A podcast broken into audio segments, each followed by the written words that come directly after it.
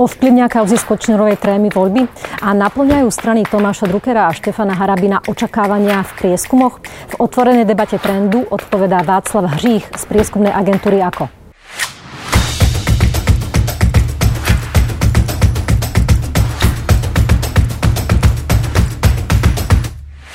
Dobrý deň, pán Hřích, vítajte v Trende. Dobrý deň, ďakujem za pozvanie. V oktobrovom prieskume, ktorý ste teraz zverejnili, koalícia PS spolu e, mierne klesla na 12,7%, ale okolo tejto hodnoty sa pohybuje už dlhšie aj v konkurenčných prieskumoch. Dá sa na základe toho povedať, že PS spolu dosiahli v tejto chvíli nejaký svoj rastový strop? Áno, dá sa o tom určite uvažovať. To porovnanie čísel je zaujímavé v tom, že vždy je lepšie pozerať uh, ako keby trendy pozerať dvoj, troj, štvormesačné trendy v rôznych agentúrach a tie sú trošku vypovedacejšie. Tie ale hovoria, že áno, že začína tá fibrilácia na vrchu toho stropu. Každá zberná metodika, či telefonická alebo anketárska, meria trošku inak ten pohľad na ľudí. To je ako keď potíte z jedného alebo z druhého rohu to námestie. Tí ľudia sú tam stále, ale je to iné. A zdá sa, že aj u kolegov, aj u nás, ako keby ten náraz zastavil a začína také cik-cak smerom hore-dolu. Čo býva signál, že tá strana ako keby dosahuje nejaký aktuálny potenciál. Dá sa s tým niečo urobiť? Môže s tým PS spolu niečo spraviť? Ja si myslím, že určite. Uh, určite s tým môžu spraviť to. Oni sú relatívne aktívni mediálne. Myslím, že už väčšia časť populácie vie o tom, že táto strana existuje. Samozrejme majú za sebou nejaké úspešné kampane, ktoré im pomohli ako subjektu. To znamená kampane prezidentských volieb, eurovolieb. No veď práve preto sa pýtam, že, že tá kampaň už beží, napokon úspešne absolvovali už niekoľko volieb a teraz, keď uh, hovoríte aj vy, že narazili na nejaký strop, tak rozmýšľam, že či je ešte niečo, čím by mohli voličov presvedčiť, alebo či je skrátka toto ich hranica, cez ktorú sa už nedostanú. Určite potenciál tam ešte nejaký je, ale treba, netreba zabúdať na to, že im narastila konkurencia. Vznikli ďalšie subjekty, teraz posledných poslednom mesiaci vznikajú, mám taký pocit niekedy, že každý druhý deň nejaké nové strany. A samozrejme počet tých ľudí, ktorí sú odhodlaní ísť voliť, je relatívne nemený na Slovensku. Vidíme, že tá účasť v parlamentných voľbách je skoro konštantná. Samozrejme sú voľby ako voľby do vyšších územných celkov mm-hmm. alebo eurovoľby, kde bol nárast, ale tu nejaký nárast zatiaľ nepredpokladáme. A môže s týmto e, stropom, ktorý dosiahla PS spolu, e, súvisieť drogová aféra ich predsedu Michala Trubana? Ja si myslím, že nie úplne. Keď si pozrieme napríklad kolegov, e, čísla od kolegov, ktorí merali dôveryhodnosť, posledné publikované, tak z okolností pán, Hruba, pán Truban je jeden z tých, ktorí tam majú relatívne veľký pomer odpovedí nepoznám alebo neviem. A keď o niekom neviete, tak ho neviete súdiť ani pozitívne, ani negatívne. Ja si myslím, že ak takto mohlo ovplyvniť e, ani nie tá drogová aféra, skôr spôsob komunikácie okolo nej, mohol keď tak ovplyvniť tí, ktorí ho už poznajú. A tam sa zdá, že ako keby možno to trošku zahýbalo tými číslami, tí voliči, ktorí ako keby hovorili, že keby boli voľby teraz, by dali hlas tej strane, veľká časť z nich sú noví voliči, keďže je to nová strana. A všetci, čo sú noví, od niekoho iného odišli pred týždňami, pred mesiacmi. To znamená, majú ako keby takú jemnú fluktuačnú tendenciu v sebe. A nikdy nie je isté, či zase nepôjdu, ako sa hovorí, odum dál. Hej. Keď ste e, hovorili o tej konkurencii, tak tam asi najvýraznejšia bude nová strana Andreja Kisku za ľudí, ktorá sa už dotiahla v tomto prieskumu, prieskume na PS spolu. Takisto aj, v, opäť som pozerala aj teda konkurenčné prieskumy, výrazne rastie, vlastne ako jediná z momentálne demokratických opozičných strán výrazne rastie. Dá sa preto povedať, že práve za ľudí má dnes najlepší rastový potenciál z hľadiska tej tendencie do budúcnosti? Áno, momentálne to najrychlejšie rastúca strana alebo najrychlejšie rastúci subjekt. Netreba zabudnúť, že oni sú v tej fázi, keď začínajú. To znamená, majú relatívne obrovskú billboardovú kampaň v stovkách, možno 800, možno 900, neviem to odhadnúť, eh, billboardov po Slovensku, len ako my jazdíme po výskumoch, tak to vidíme všade. Oni samozrejme potrebujú prepojiť mená s názvom tej strany a to im samozrejme zvyšujúco sa známosť, že vôbec takáto strana existuje, zvyšuje aj nejakú šancu, aby si ju ľudia vybrali. Uh, to je práve možno aj vec pre tie ostatné strany, alebo práve pre koalíciu Progresívne Slovensko a spoluobčianská demokracia. Oni zatiaľ hlavne komunikujú prostredníctvom online médií, ale keď príde tá tvrdá kampaň, ktorá začne niekedy od novembra, predpokladám, alebo niekto ju začne až od januára, tak potom samozrejme je šanca ako keby prebiť aj tých ostatných, lebo momentálne vytrčajú len tí, ktorí ako keby potrebujú zaviesť svoju značku. A nie je to len uh, nová konkurencia. Uh-huh.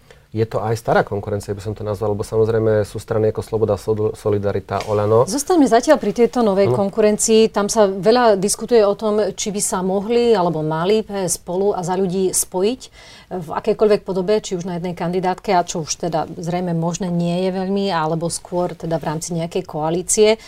A moja otázka na vás bude, že či by v takomto variante mohli mať spolu viac ako len matematický súčet Vychádzam napríklad z toho, že agentúra Focus im v minulosti namerala nie tak dávno volebný potenciál až 28%. Samozrejme, to je len potenciál, ale tiež to o niečom hovorí. Aký je váš názor? Čo by to spravilo, keby sa spojili? V súčasnej dobe na Slovensku každé spájanie funguje relatívne dobre.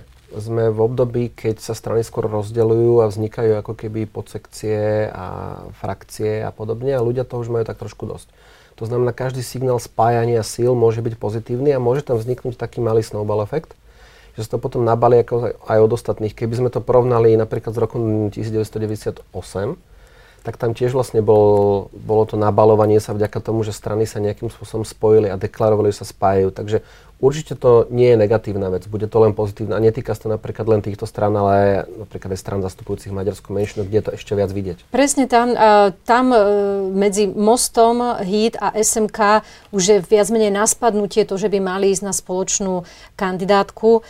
Naozaj by im to pomohlo? Pretože e, tam by mohlo nastať aj opačný efekt. Nie e, všetkým slovenským voličom mostu sa môže páčiť spojenie s silne etnickou SMK a takisto by to mohlo prekážať aj liberálne orientovaným maďarským voličom.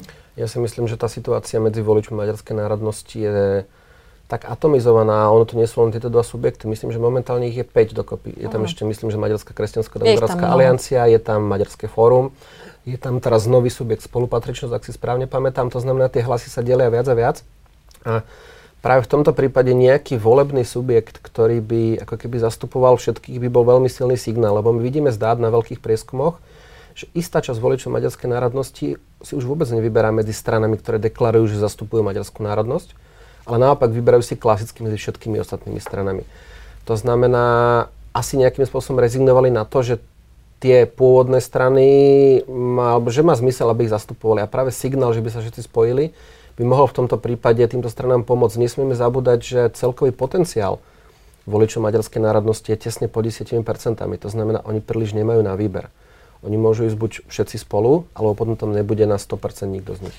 No a neplatí práve to, čo ste sám povedali, že e, ten maďarský volič e, už opustil tú predstavu, že musí voliť iba stranu, ktorá má niečo maďarské v názve. To znamená, že nemôžeme z toho usúdiť, že možno takéto etnické, etnické strany a, a vôbec ten princíp vo voľbách je, je prekonaný?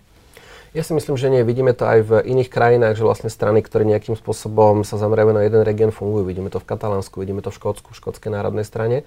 Takže funguje to. A možno tí ľudia ako keby momentálne rezignovali len z toho dôvodu, že vidia ten ako keby strašne silný súboj. Oni to teraz zažili v komunálnych voľbách kde bol hlavne súboj Most Hit a SMK. Práve preto bude uveriteľné ich spojenie, keďže to boli silní rivali doteraz? Ja si myslím, že keď sa pred nimi všetci postavia na tlačové besede a nemusia sa objímať, ale deklarujú, že chcú spojiť sily pre nejaký ako keby vyšší zámer, tak by to nejakým spôsobom fungovať mm. mohlo. A čo sa týka tých slovenských voličov, napríklad v Mosti už nie je až tak veľa. To znamená, potenciálne tá strata by mohla byť kompenzovateľná práve tým snowballom, ale ak si dobre spomínam, e, moc sa zameriava nielen na slovenských voličov, ale napríklad aj na iné národnostné skupiny, napríklad na voličov e, z rusinských oblastí a tým by to až tak vodiť nemuselo.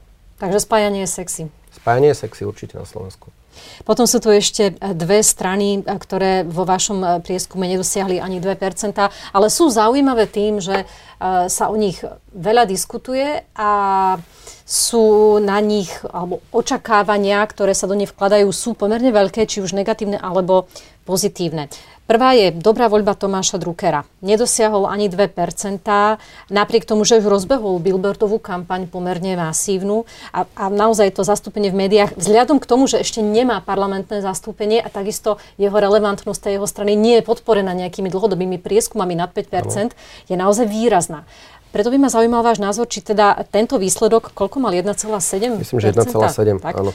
Či je to pod očakávaniami, alebo nie?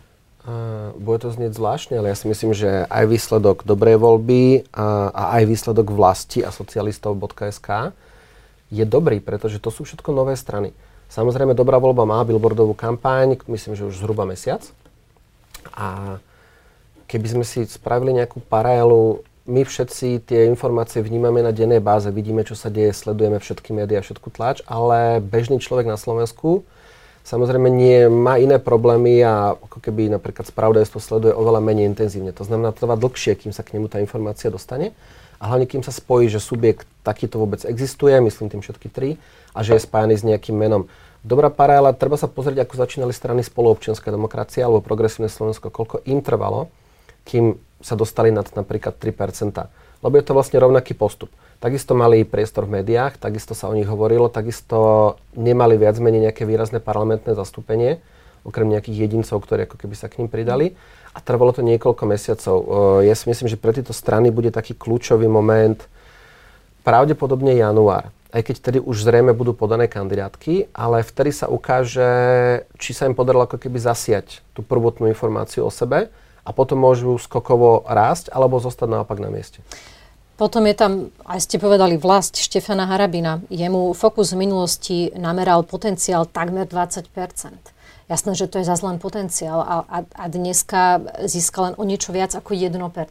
Áno, ten potenciál je správny. To je potenciál, keď sa hovorí, že to by to bola strana pána Štefana Harabina. Ale momentálne podľa zákona samozrejme strany už mená v názvoch nemôžu mať. A to, že teraz sa vlast pohybuje niekde, ja neviem, 1-3, podľa odchylky to môže byť 2-2, niektorí kolegovia namerali 3. To je všetko len ako keby nejaký nástrel strany vlast, ale nie nástrel strany vlast Štefana Harabina. On v tom má rovnakú, pre ňo je to rovnaké ako vo všetkých týchto nových stranách. On bude musieť prepájať svoje meno, svoj brand s brandom tej strany, čo je náročné na čas a na priestor, lebo toho času už nie je tak, tak veľa pre nich všetkých bude kľúčové momentálne naozaj neriešiť program, ale riešiť, že táto strana je strana, ktorú som založil. To isté platí o pánovi Chmelárovi a o pánovi Druckerovi. Trúfnete si teraz uh, povedať, či majú šancu minimálne Tomáš Drucker a Štefan Harabin sa aspoň dostať do parlamentu? To by bolo veľké veštenie zo sklenenej gulie. Mm. Už teraz máme veľmi veľa, veľmi veľa subjektov, napríklad aj v parlamente, ktoré sú nie až tak vysoko nad tou hranicou a nikto nevie zanalizovať, či napríklad oni už nie sú ohrození. To znamená, ani o nich to nevieme mm. povedať. Nie je to ešte o tých, ktorí sú nižšie. Ale ako hovorím, dôležitý bude október, november, december. Ak sa im tam podarí presvedčiť alebo informovať nejakú významnejšiu časť obyvateľstva, že sme tu, existujeme, tak potom samozrejme tí ľudia sa môžu nejakým spôsobom už rozhodovať aj pre tieto strany. Výťazom toho vášho rebríčka preferencií je smer, drží sa dlhodobo, okolo, mm. okolo 20% Ja som si teraz všimla, keď som si pozerala, akým spôsobom komunikujú v rámci už predvodnej kampane, ktorá začala, tak je tam viditeľné, že ustúpili od e, takej agresívnej retoriky, vôbec nehovoria o žiadnych utečencoch, ani o zlých liberáloch, proti ktorým e, treba bojovať. E, vyslovene je to zamerané na tradičné sociálne témy, ktoré, ktoré Smer považuje za, za sebe vlastné. Je to podľa vás dobrá taktika, ktorá Smeru môže výjsť? Tak Smer má tých lojálnu petinu voličov, ako sa hovorí. Tá posledná veľká zmena bola pred rokom pri udalostiach práve spojených s vraždou Jana Kuciaka a jeho priateľky. Vtedy to išlo z tých zhruba 24 na 20 a odtedy to plus minus drží stále v tej istej. To znamená, toto je časť ich, alebo tento elektorát, ktorý volí stranu Smer demokracia, nepozerá na nejaké iné argumenty. Je to proste ich hlavná strana a nechcú sa presunúť. To, že teraz tú retoriku zmenili z konfrontačnej, skôr na nejakú sociálnu, vidíme, že v Polsku to zafungovalo za posledný víkend. To áno, výrazne. Výrazne a priznám sa, že nemám natoľko vedomosť, aby som vedel, či sa napríklad nejaký spôsob slubov sociálnych neviem, balíčkov alebo benefitov využíval v Polsku aj predtým. Lebo aj to je u nás téma, ktorá je relatívne už trošku obohratá. Už sme ich mali niekoľko vln a uvidíme, či to ešte zafunguje, lebo tam je už veľmi ťažké vymyslieť niečo nové alebo niečo tak do očí bijúce, že by si všetci povedali, že hú, tak to je veľká zmena. Hmm. A môžeme teda povedať, že, že smer sa zhruba stabilizoval na 20% a už nie je veľký predpoklad, že porastie smerom hore, ale naopak ani smerom dole? Ja si myslím, že smerom dolu tam bola najväčšia výzva pre túto stranu, ako keby zastabilizovať vnútornú situáciu. Nemám na mysli reálne vnútornú, ale to, čo vidia ľudia, to, čo vidia médiá. Bol tam nejakých pár mesiacov nejaký deklarovaný súboj medzi dvomi predstaviteľmi Smeru. teraz sme všetci videli, že aj pán Pellegrini, aj pán Fico povedali, ano. že navonok, všet, navonok, navonok to urovnali, idú na jednu kandidátku. A to je dôležité, lebo to bola vec, ktorá mohla nejakým spôsobom zneistiť tých voličov.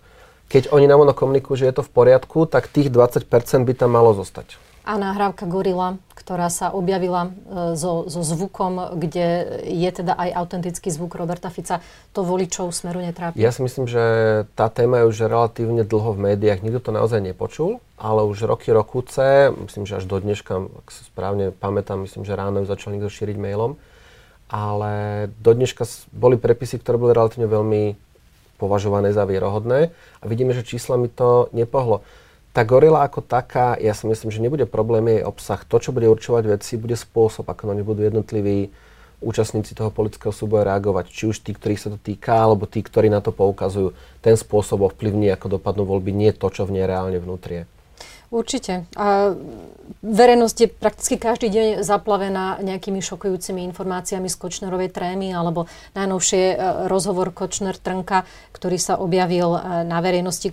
Komu tieto kauzy môžu ublížiť alebo naopak pomôcť vo volebnom výsledku? Všetky tieto kauzy, to je podobné ako s tou gorilou. Oni sú ako keby námetom na komunikáciu pre jednu aj druhú stranu toho politického súboja, aj pre vládne strany, aj pre opozíciu. Áno, tak oni to aj komunikujú ano. nejakým spôsobom, ale zatiaľ nie je evidentné, že by sa to odrážalo na, na volebných výsledkoch. Presne tak. Ono je to, ako keď v lete vybehneme pri mori na pláž a asi 5 minút je ten piesok horúci a potom si zvykneme.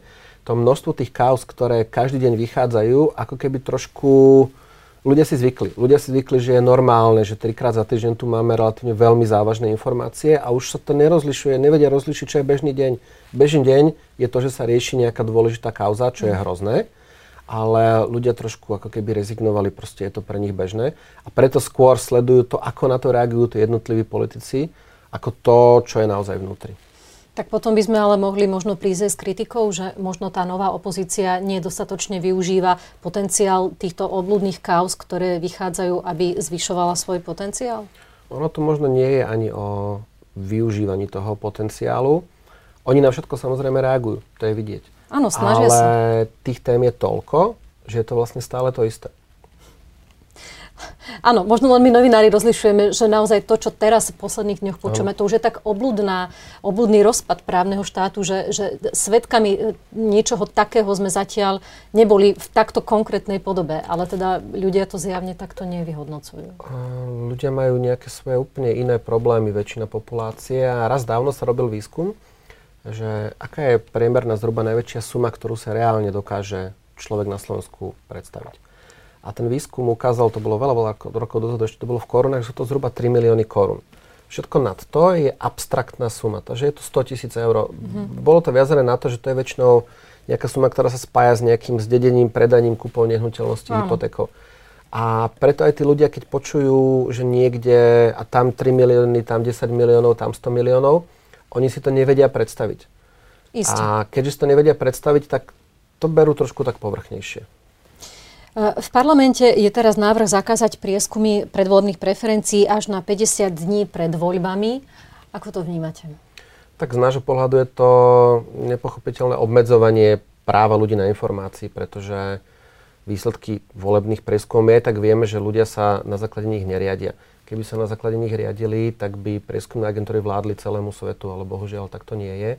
A, je to... a tak čiastočne ovplyvňujete, ten, na to sú aj, aj, aj výskume, ja som, ja som čítala v minulosti, že určité percento, nebolo samozrejme vysoké, ale určité percento voličov ovplyvňuje ale je to. Je to, uh, je to zanedbateľné percento, skôr je to informácia o tom, kto je naozaj v hre, medzi kým si vyberať. To znamená, neovplyvňuje to ani fakt, koho si vyberú, ale ovplyvňuje to fakt, že no dobre, tak musím si vyberať z týchto, vymyslím si 12 hráčov, lebo strana priateľov piva, piva napríklad e, naozaj nemá reálnu šancu zamiešať nejaké karty. Takže je to skôr informačný zdroj. A ten informačný zdroj vidíme, že v, okolitých krajinách v Európe takej je skôr opačná tendencia. Je tendencia tie moratória úplne rušiť. Vidíme to, že moratória v okolitých krajinách sú v dňoch, vyslovene v jednotkách dní, 3 dní, 2 dní, 5 dní Dokonca v Rusku je 5-dňové moratórium iba na výsledky prieskumov a vieme, že tam relatívne štát si dáva pozor na to, ako, o čom sa informuje v médiách, ako fungujú napríklad uh, nejakí oponenti štátu. A napriek tomu s prieskumami nemajú problém. Možno ich majú pod kontrolou. Myslím si, že nie, lebo veľakrát tam vychádzajú prieskumy, hlavne v poslednej dobe sa hovorí o tom, že napríklad prezidentovi klesá popularita. Je to publikované, dostane sa dokonca až k nám do médií táto informácia. Takže myslím si, že pod kontrolou ich nemajú, ale zjavne nepreceňujú sílu týchto, mm-hmm. týchto informácií. A zakazovať prieskumy, ono je to také trošku pre tých ľudí, ako potom bežať po tme v lese s zatvorenými očami, lebo ľudia stále vnímajú, vnímajú nejakú informáciu o tom, aké to asi na Slovensku je tento navrhovaný zákaz totiž to nezakazuje vo všeobecnosti zverejňovanie výsledkov politických prieskumov. Zakazuje to tým médiám, ktoré dodržiavajú zákony. Tak by som to povedal. Nepostihuje to vôbec napríklad internetové médiá, sociálne siete. Predpokladám, že v sídle Facebooku asi nebudú akceptovať nejakú slovenskú legislatívu a myslím si, že ani tuto za hranicami najbližšie Breclavy tiež. Áno, hovorí sa, že sa to veľmi ľahko môže obísť tým, že e, nejaký prieskum, ktorý na Slovensku agentúra uskutoční, zverejne napríklad české médiá. Áno. A to Myslíte, ale stav... že sa to bude diať? Hm, priznám sa sám, netuším, ako to bude. Mali sme skôr skúsenosť s tým, že z minulých volieb a z rôznych druhov volieb, nie ani s obchádzaním zo strany reálnych prieskumných agentúr a reálnych médií. Máme skúsenosť s tým, že vznikajú tzv. predvolebné subjekty, my to voláme, ktoré sa česky sa vynoria 2, 3 týždne, 4 mesiac pred voľbami a začnú nejakým spôsobom ovplyvňovať, ovplyvňovať tú scénu. Veľakrát tie subjekty sú napríklad na sociálnych sieťach a ani reálne neexistujú. to Čo si myslíte predvolebné subjekty? To sú, to sú to je niekto, kto sa tvári, že robí prieskumy. Aha, také nejaké pa agentúry. Uh, mohli by sme menovať názvy taká, za to nás nikto nepostihne, keďže tá agentúra neexistuje, napríklad Mediaté, ktorá funguje už niekoľko rokov na Facebooku, zverejňuje prieskumy, dokonca pri niektorých z nich v minulosti zneužívali ochranné známky Slovenská asociácia výskumných agentúr a dokonca mm-hmm. Svetovej asociácie SMR, čo sa dokonca medzinárodne riešilo. A to je práve to riziko tej dezinformácie, že slušné výskumné agentúry a slušné médiá budú dbať zákon a tých 50 dní budú ľudia práve ovplyvňovaní cez sociálne siete, takýmito ako keby vymyslenými fake news prieskumami. Tak uvidíme, aký to napokon bude mať reálny efekt na výsledky volieb. Každopádne ja vám ďakujem za vaše slova. Pekný deň, dovidenia. Ďakujem za pozvanie.